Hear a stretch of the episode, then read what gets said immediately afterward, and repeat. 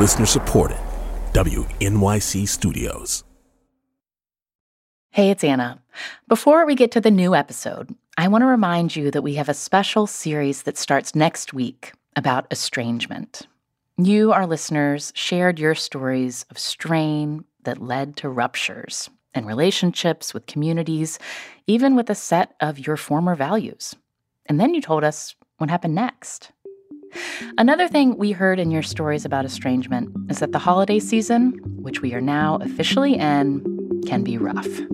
I've been struggling to be estranged from my mom since Christmas. After a particularly distressing holiday episode, Thanksgiving, she's getting angrier and angrier basically because I said that I needed a break. My dad texted at the last minute when we were going to come down on, on Christmas Eve day and said, you know what, it, it turns out your coming down doesn't work for us. We would have family gatherings, and it was the weirdest thing. It was just play acting, but um, some people were pretending that others were ghosts, is how it felt.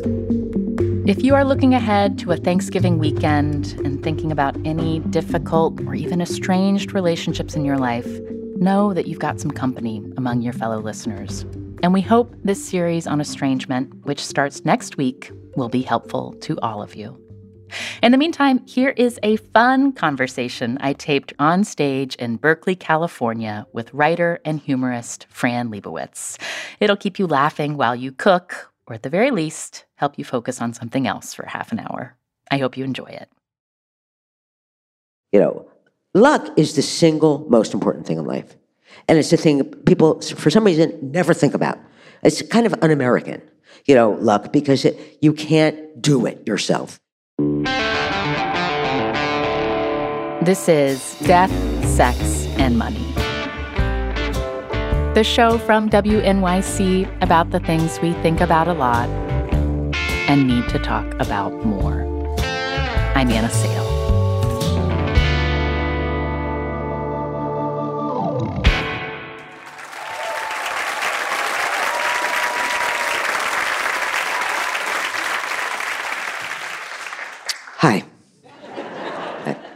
Hi. Good evening, Fran. How are you? So we're going Earlier this year, I got to interview writer Fran Lebowitz on stage at the Berkeley Repertory Theater in California.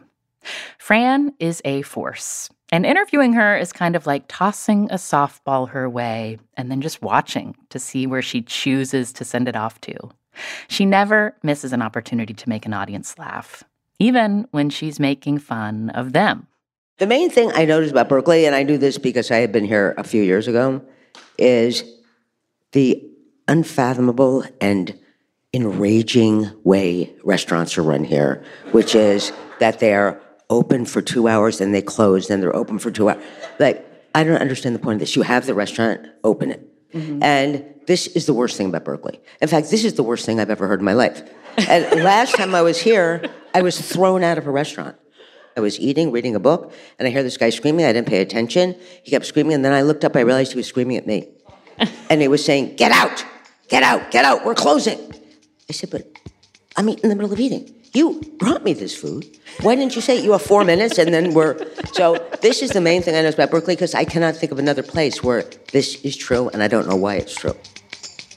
Fran grew up in New Jersey, but has lived in New York City since she was 19. After finding success at a young age with her first two books, Metropolitan Life and Social Studies, in the late 1970s and early 1980s, she hasn't published much since, citing a decades long writer's block. Instead, she's supported herself as a professional talker. I first really got to know this side of Fran in Martin Scorsese's 2010 documentary about her called Public Speaking. They teamed up again for the multi part Netflix series called Pretend It's a City that came out in early 2021. Fran is 72 now, and on stage in Berkeley, we talked about the writers she spends time with, her opinions on talent versus luck, her vendetta against hiking, and how she's made and maintained friendships over the years. One thing that I think about when I think of you is what a tremendous curator of friendships you are. Um, and and I'm curious when you moved to New York knowing no one as a teenager, where did you make your first friends? You know, I knew no one, and when I told my parents, I'm moving to New York, I'm gonna, I'm gonna move to New York and become a writer, and my mother said, but we don't know anyone in New York. And my parents were not the most worldly people on the planet Earth. And, and I certainly wasn't. So I, I thought she meant I wouldn't have any friends. So I said, well, I'll make friends. I, you know, she meant you, you have to know people Yeah. to do anything in New York, um, which is true. And I think my parents said, well, you know, you should be in school, but you're not because you got expelled. So you should be in school. So if you will take a course in some school, we will pay for it. So I took a course at the new school, um, which and had a student lounge. So I hung around this student lounge. Um, so I met, you know, this girl there, and I went to her apartment. She had two roommates who were older, who worked in advertising, and um, I became their cleaning lady. And this was fantastic because um, they were never home, and I would come in and clean the house in like two minutes, and then I would spend the rest of the day in their nice air conditioning. And um, so, I mean, it wasn't. It was, you know, if you're really young, and it, it- I just met lots of people because I was young. And because it was during, it was still during the Vietnam War, there were protests. You meet people at protests. It was like there were certainly a lot of people to meet. You've said that with your friendship with Toni Morrison, you spoke on the phone nearly every day for 40 years. Was there a pattern in who called whom? No, I wouldn't say no. I mean, I don't. I don't think I. I, I didn't speak on the phone to Toni every day. I mean, in the last probably year of her life, I probably did because she was not well. Um, there were periods because Toni uh, loved crime. I don't mean she was a criminal, but I mean she loved to watch trials. She loved detective, you know, books, and um, so Toni and I did watch the entire O.J. Simpson trial on television. It was a whole year. So if you're wondering, what did Toni Morrison devote a year of her life to? She did this. so, and the O.J. Simpson trial was a year. It was five days. So it was like a job. Um, and it's because it was in L.A. It started at noon in in New York. Um, so I would do this every day, and we'd talk about it. And while we watched, You were you in your apartment, she in her yeah. home? Toni was in Princeton. Toni was teaching there. I was actually in Princeton then because I rented a house there because they were putting a roof on my building. It was too noisy. So I was feeling guilty, thinking, Fran, you know, you're here. You're supposed to be writing. Then I would think, well, Toni's doing it.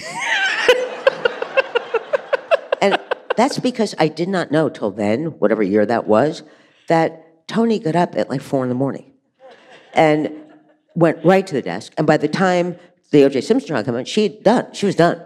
So we watched that whole trial. She thought he was innocent. Hmm. Toni thought he was innocent. We fought. We didn't just watch the trial. We fought about the trial. We also watched the Menendez brothers trial. She thought they were innocent. Toni thinks everyone's innocent. In fact, at Toni's memorial service, uh, Angela Davis was there, and she was a very close friend of Toni's. And I was talking to Angela, and I don't know how this came up. I don't remember what we were talking about. I said, "Yeah, well, Toni thought he was innocent." I said, "You know, Toni thought everyone was innocent." She said, "I know." She thought he, Toni thought O.J. Simpson was innocent. She did. She thought everyone was innocent. I mean, it's an amazing thing that anyone as smart as Toni could think everyone's innocent. You know, but just in regular life, you know, without like a major trial, um, we spoke several times a week on the phone. Uh you know. I mean, Toni, you know, Toni, Toni had an apartment in New York. She didn't really like New York, um, and she mostly was in the country. Uh, in the last year or so of her life, maybe a year and a half, and she wasn't well, she stayed in the country, despite my telling her, come to New York. Where she lived, no one goes there to go to the doctor. Okay? People come to New York to go to the doctor. Um, but, uh, and she really uh, became like uh, demanding of company. So she would say, you know, when are you coming up to see me? I would say, you know, Toni, I was there like three days ago. Well, yeah, well, come. I said, Toni, I'd love to see you. It takes the whole day, by the way. She, and she would go, you know, why doesn't Angela come to see me? I would say, Angela was here last week. She would say, yeah, but that was last week. I would say, Angela lives in California. you know, it's like bad enough to drive up there from New York. So we talked on the phone a lot. I mean, I, I don't know who called him. I don't. Uh huh. And you described kind of even going back to in your high school days that you have always been a, floater person where you're not friends with one group of people, but you accumulate this community of friends by cir- circulating in different crowds. Do you enjoy when your friends become friends with one another, or does that feel like parts of your life are merging in an uncomfortable way? No, I don't mind it at all. I mean, it's not that common because I know so many different kinds of people, but it, it has happened. But I mean, high school, you know, uh, I mean, I'm sure everyone here has noticed that there's not as much difference as we would like between high school and adult life. um, we would like there to be a lot more difference than there is. Um, but there is a difference that in high school, at least when I was in high school, which was 100 years ago, but uh, this probably is still the case. You know, there are such defined groups of people, you know, that, you know, it, that the fact that I was like friends with different kinds of people caused a certain problem in high school, which is I was friends with someone who was a cheerleader, and my and she got kicked off the cheerleading squad for being friends with me. Okay, I didn't kick her off, but whoever ran the cheerleading squad, not that I would know who that was. Um, so uh, no, I I don't mind it. When you go to a party, or when you pre-pandemic, when there were regular large parties, I, I still go to parties. you still go to parties. I mean, not since Omicron, but there was that like minute. the minute when we had Yeah, parties. that where everyone thought, well, it's over. when you go to a party, do you go by yourself? Always.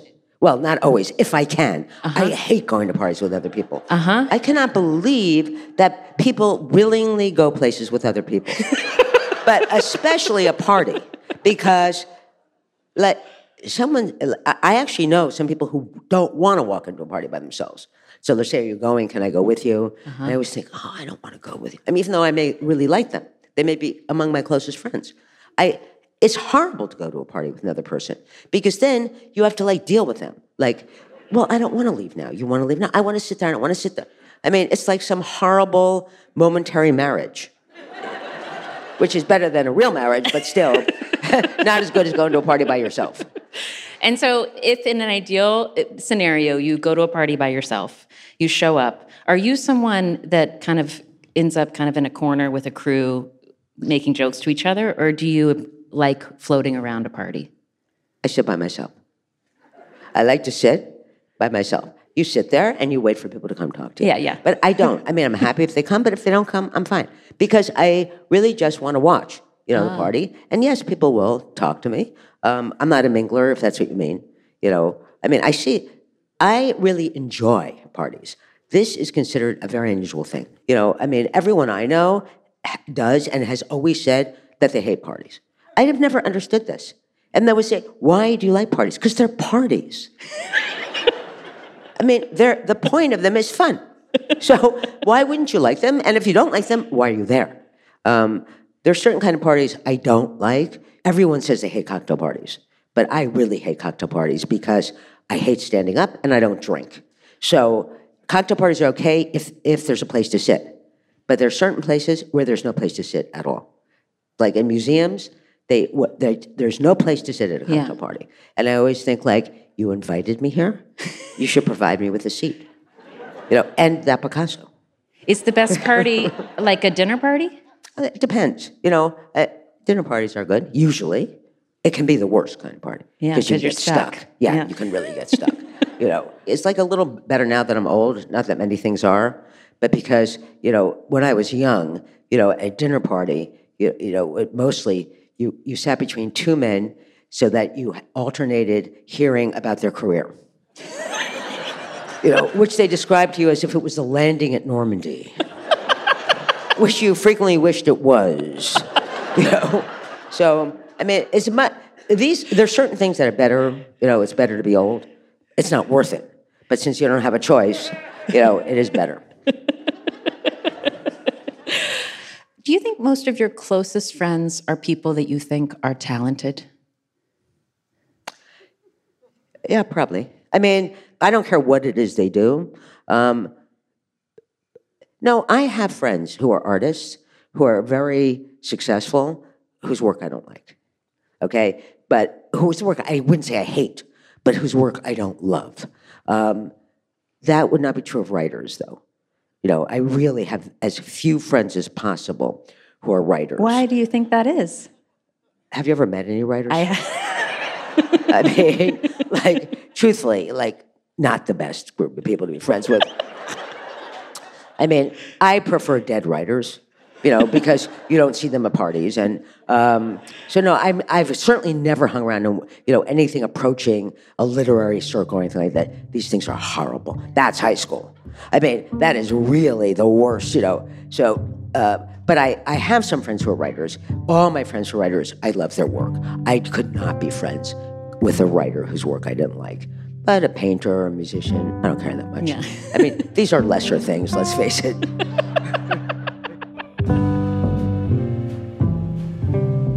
Coming up, Fran and I talk about money and ambition. Americans have this idea that people become very rich because they're very smart.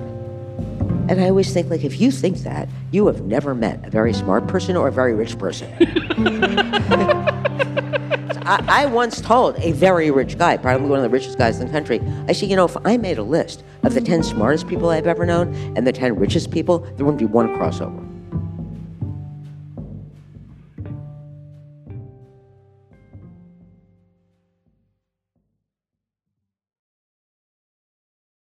This is Death, Sex, and Money from WNYC. I'm Anna Sale.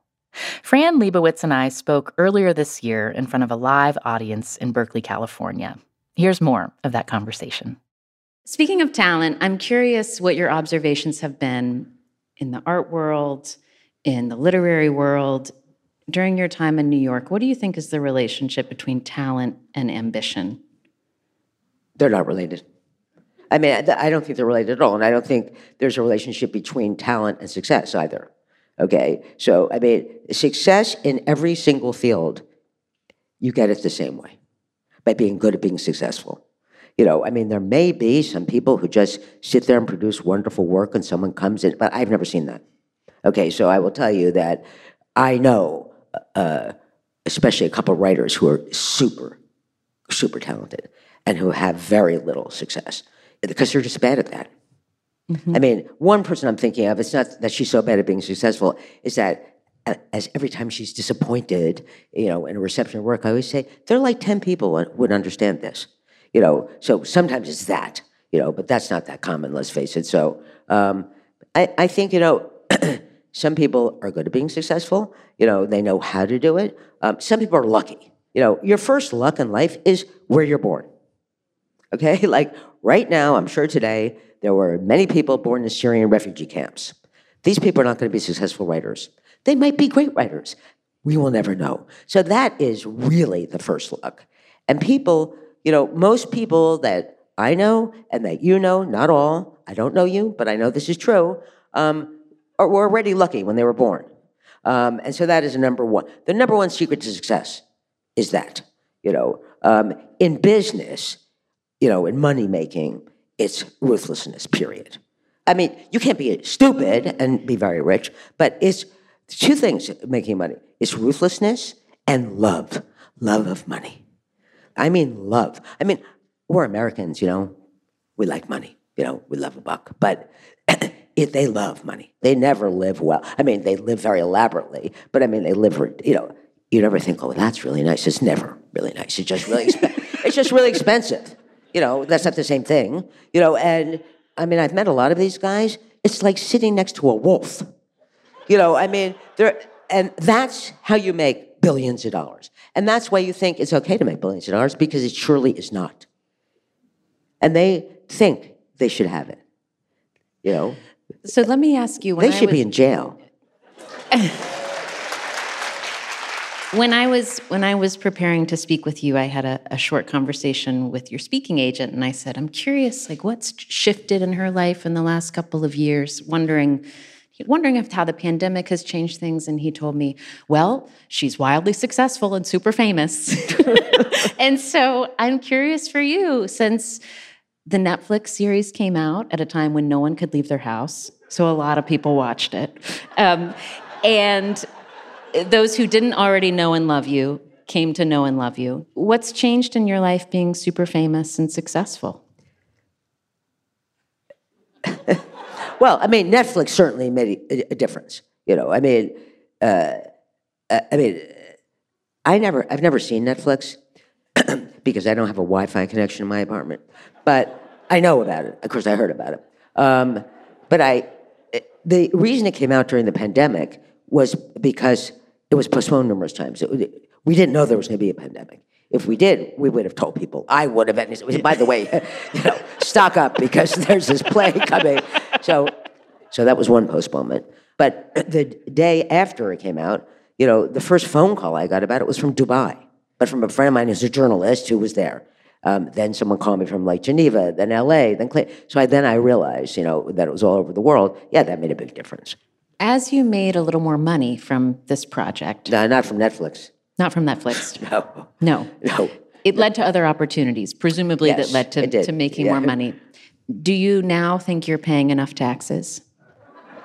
You know, I have felt most of my adult life pretty much like the designated taxpayer in New York. okay, which I I also it, the, my tax situation uh, has helped me predict elections because I only make money during Democratic administrations.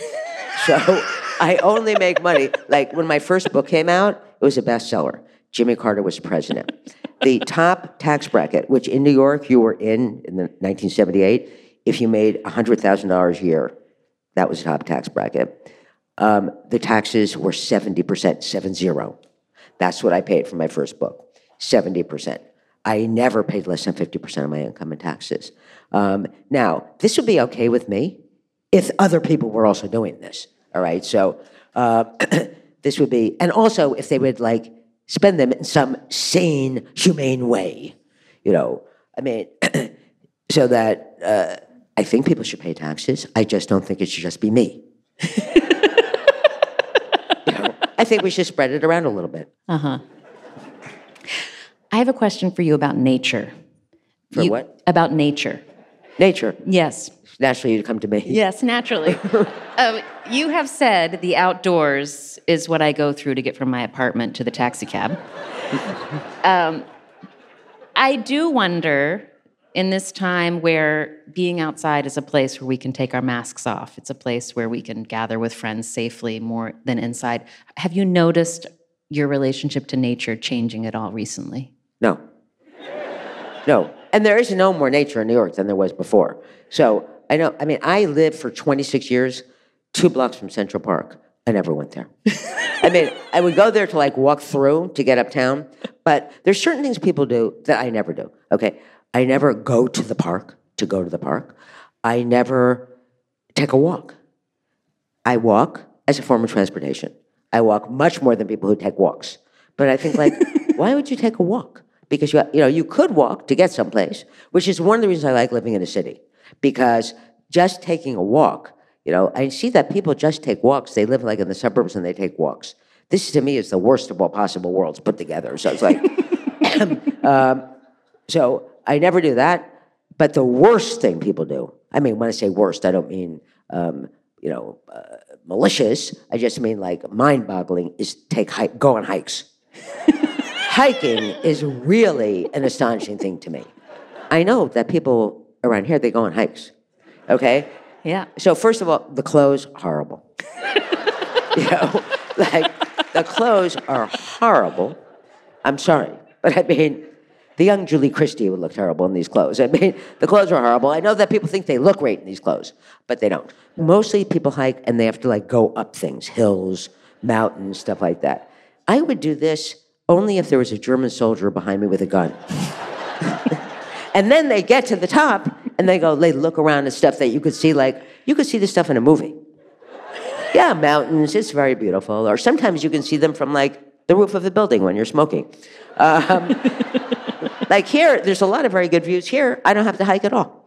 Um, and then they have to go down worse. I think it's worse to go down. And people bring their dogs, so in case like it's not bad enough, there's dogs there. And I have actually been forced to do this, which is how I know about hiking. and I actually did this in Alaska, okay, which which has bears in it, okay. So, uh, and one thing I don't want to see are bears. Um, so I was hiking in Alaska. I mean, this was obviously not a trip I paid for, but there was there was a guy who was a bear guide. That was his profession. So you're not going to meet him at a party in New York. I can assure you, he's a bear guide. Either he could take you bear hunting. People shoot them. You can shoot them, or you can just look at them. Like I would prefer neither because I'm afraid of bears. I'm afraid of dogs. So I don't want to see a bear, which is a dog, by the way. Did you know that? Well, by what definition? They're related to dogs. Okay, okay. Um, so we're walking along, and I'm he's he, the guy goes. Now his name was Bruce. I know it seems like not a good name for a bear guide, but that was his name. He said, "Now if you see a bear, here's what you have to do: stand on your toes. Don't run. Do not run away because bears run very fast. You could never outrun a bear, and if you run, they're going to think that you are something they eat, and they will run after you and they will eat you." So he said, "You should stand on your toes." And put your hands in the air so that you look big to the bear. You should make yourself as big as possible, and you should sing. Uh-huh. Because if you sing, the bear will know that you're not something it eats, and it'll be more wary of you. So I said, Look, Bruce, listen to me. I said, I promise you that there is not a shred of possibility that I would have the presence of mind to stand on my toes, put my hands in there, and sing. I said, if I saw a bear, I know I would run. He said, Well, then you would be eaten by a bear because he would run and he would catch you and he would eat you. So the entire hike, which seemed to me to take years, I was on top of this guy. So much because he had this big gun. so much that he finally turned to me and said, You know, Fran, I feel I should tell you I'm a married man. I said, Bruce, you're safe with me. All the people I was with, they couldn't stop laughing. I said, Bruce, your appeal for me is that you have this giant gun. And I am sure that if we saw a bear, you would shoot the bear, and I wouldn't have to pretend to sing, and I would not get eaten by a bear. Um, so I don't like, I'm not against nature. I, you know, all these people who love nature and go in all the time, they're dangerous to nature. Not me. Yeah. I never go there. Yeah. I leave it alone. I just, before we move on, um, I want to know about the friend who thought, who should I invite for this trip to Alaska? Let me put this together. Fran. Well, you know, I mean, if you're going to go on the trip, this is a very lavish trip. I, you know, then you probably think, and we should have someone who does not want to go on the bear hike, but we force her to go because we have the boat. You know, that's what I think. Of. Okay. So outside is not a place of a, a, a place that you seek out. I'm, I want to be able to picture when you have a book that you're very excited to read.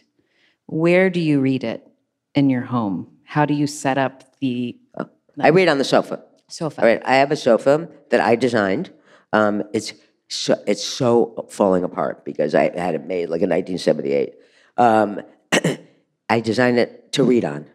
In other words, like one thing I hate, I know a lot of people like, a lot of people have a lot of pillows on their sofa. I don't want like to be like eaten by a sofa. Um, so the sofa is leather, um, so that you can like slide. You don't have to like get like eaten by some thick material. Um, and the arms um, are very like rolled, so you can put your head on it without any pillows. And this is the perfect place to read. Uh huh. Uh huh. Was that your first major purchase for yourself? I bought everything almost that I own all in one year. So you know, it was all new in 1978 when my first book came out. Before that, I had nothing. Then I had everything, and now I have everything, but it's very old.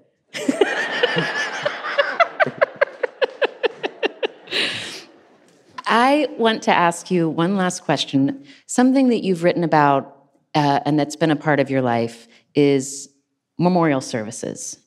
Both people you have uh, loved as a young woman who are in your life who died young, people you have loved throughout your adult life and who have gone before you. And I'm curious if you have any observations on what makes a memorial service well done.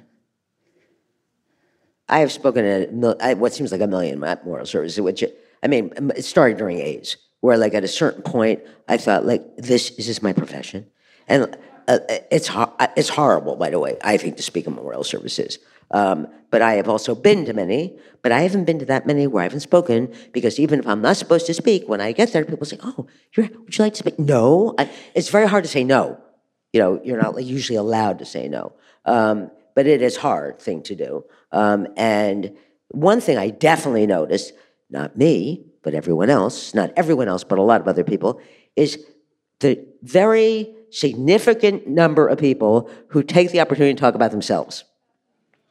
It's unbelievable. I mean, I've seen some really shocking things like, your, my mouth is hanging open. Like, could we get to the guy who died? Mm-hmm. You know, and that's really common. I mean, that may be a very particular New York thing. I think this is maybe a less common thing among, like, I don't know, nicer people. but I mean, I, I have seen, like, and especially, you know, people who are well known do that.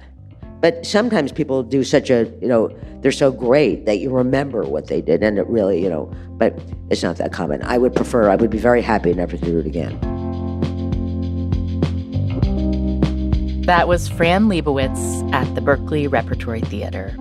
Thank you to everyone at the Berkeley Rep for inviting me on stage with Fran. And if you find yourself in the Bay Area, make sure you check out what's on stage there. It'll likely be excellent and like nothing else you've ever seen. I feel so lucky to live nearby. Death, Sex, and Money is a listener supported production of WNYC Studios in New York. This episode was produced by Afi Yellow Duke. The rest of the team is Liliana Maria Percy Ruiz, Zoe Azulay, Tracy Hunt, Lindsay Foster Thomas, and Andrew Dunn. The Reverend John Delore and Steve Lewis wrote our theme music. It takes a lot of other people at WNYC to make this podcast. And during this season of gratitude, we want to take just a minute to say who we're thankful for. Our audience team, who help us reach new listeners and engage better with all of you. Mike Barry, Tara Sonin, Michelle Shu, Theodora Kuslan, Andrea Latimer, Robin Billenkoff, and Kim Nowacki. Our legal team, who answer all our questions and help us avoid trouble Cindy Kim, Lauren Cooperman, and Ivan Zimmerman. Sadia Bennett and Melissa Frank, our HR colleagues who helped us with some clutch new hires this year, and everyone else in HR who manages our benefits, our work culture, and our labor contracts. Rachel Lieberman, who helps us with our website and all things digital. Our colleagues in WNYC membership, Liz Weber and Dan Fitchett, who support us, and all of you who donate to Death, Sex, and Money, and Vanessa Cervini Rios and Rebecca Kaplan Has, and the whole underwriting team who manage the sponsorship messages that also support our work. Dahlia Dagger, Elizabeth Cornell, and Jennifer Houlihan Roussel are fantastic publicity partners who help us spread the word about our work. Miriam Barnard and David Gable are partners in logistics and creativity. Katie Bishop and Emily Botein are longtime collaborators at Death, Sex, and Money who moved on to other adventures this year and who we are still very grateful for. And finally, to Andrew Golis and Kenya Young for your listening and leading WNYC Studios into a new future together. Thanks also to David Altman and Northfield, Illinois, for being a member of Death, Sex, and Money and supporting us with a monthly donation. You can join David and support what we do here by going to deathsexmoney.org slash donate. I'm Anna Sale, and this is Death, Sex, and Money from WNYC.